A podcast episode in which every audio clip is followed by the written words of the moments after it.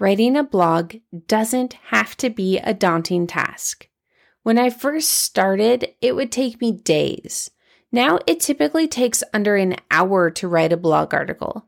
Having a system in place helps speed up the process substantially. I'll outline how to write blog posts faster and more effectively by repeating a simple blog writing process. And now it's time for some more DIY SEO tips with Jennifer Regina.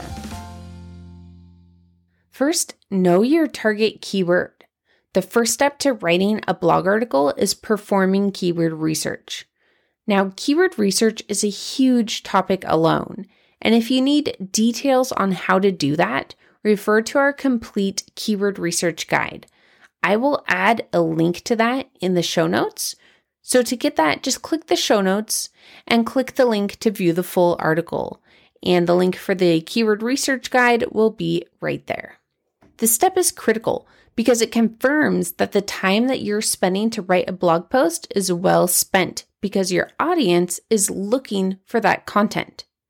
Now, there are times when you might write an article that is so unique and specific to your journey or your audience that a keyword wouldn't be applicable.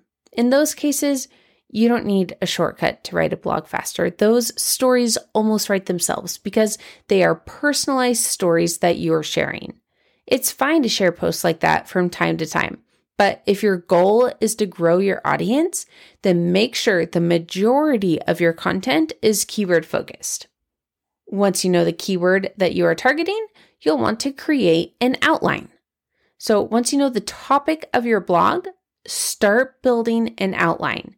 Create a list with all of the items that you'd like to mention in your article. Once you jot down all of your talking points, you can start organizing them. I like to do this with a bulleted list. Start rearranging and adding some structure to your ideas so the conversation will have a flow that's easy to understand. Next, you'll want to look at the top 10 search results. So, after you've written down all of your existing ideas and thoughts that you want to mention, it's time to take a look at what's ranking currently. Go to Google and search for the keyword you're targeting. Look at the top 10 results that currently rank for that term. There are two things that you want to look for while doing this.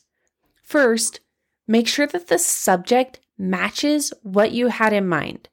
If the results are completely different from the article that you plan to write in a way that's so drastically different that the person looking at these results would never have any interest in your article, then you need to find a new keyword. Search for a few other similar keywords until you start to find the right content for the article you have in mind. This doesn't happen too often, but every once in a while, the language that we use to describe something is vastly different than the general population. And because of that, the search results for that term are not as useful as we had hoped. Once you're certain that you are focused on the correct keyword, take a look at the results. Actually, click through and take a look at the top 10 search results. Scan through the subheadings on each article to get a good understanding about which topics are covered. As you're looking at the subheadings on the top ranking articles, it will likely trigger more ideas for your own article. Go ahead and add those ideas to your outline. Remember not to copy the ideas though. The subheadings will act as idea starters and often remind you of topics that you had wanted to include but forgot about while creating your original outline. I make sure to never read the details on the top ranked blogs because I don't want to accidentally word my article the same way as another. I simply scroll through, quickly glancing at the headings to make sure that I haven't forgotten any talking points. I also take a look at visuals so I can get an understanding of what I need to do to stand out and improve on the top ranked pages. After that, you'll want to finalize the structure in your outline. So, after reviewing the top ranked sites and adding any last minute ideas to your outline, Make sure the outline is well organized. The outline should be in a bulleted list. The main bullets will be your subheadings, and the secondary bullets will end up being your paragraphs and talking points. Next, you'll want to write the intro. So once you have a clear outline, write your introduction paragraph to give the reader an idea of what they will learn in the article. Make sure to include your keyword in the intro paragraph and give the reader a clear idea of what to expect. Next, you'll write the article body using the outline. So after the introduction, you'll start writing the body of the article. To do this, you'll follow the outline that you have created.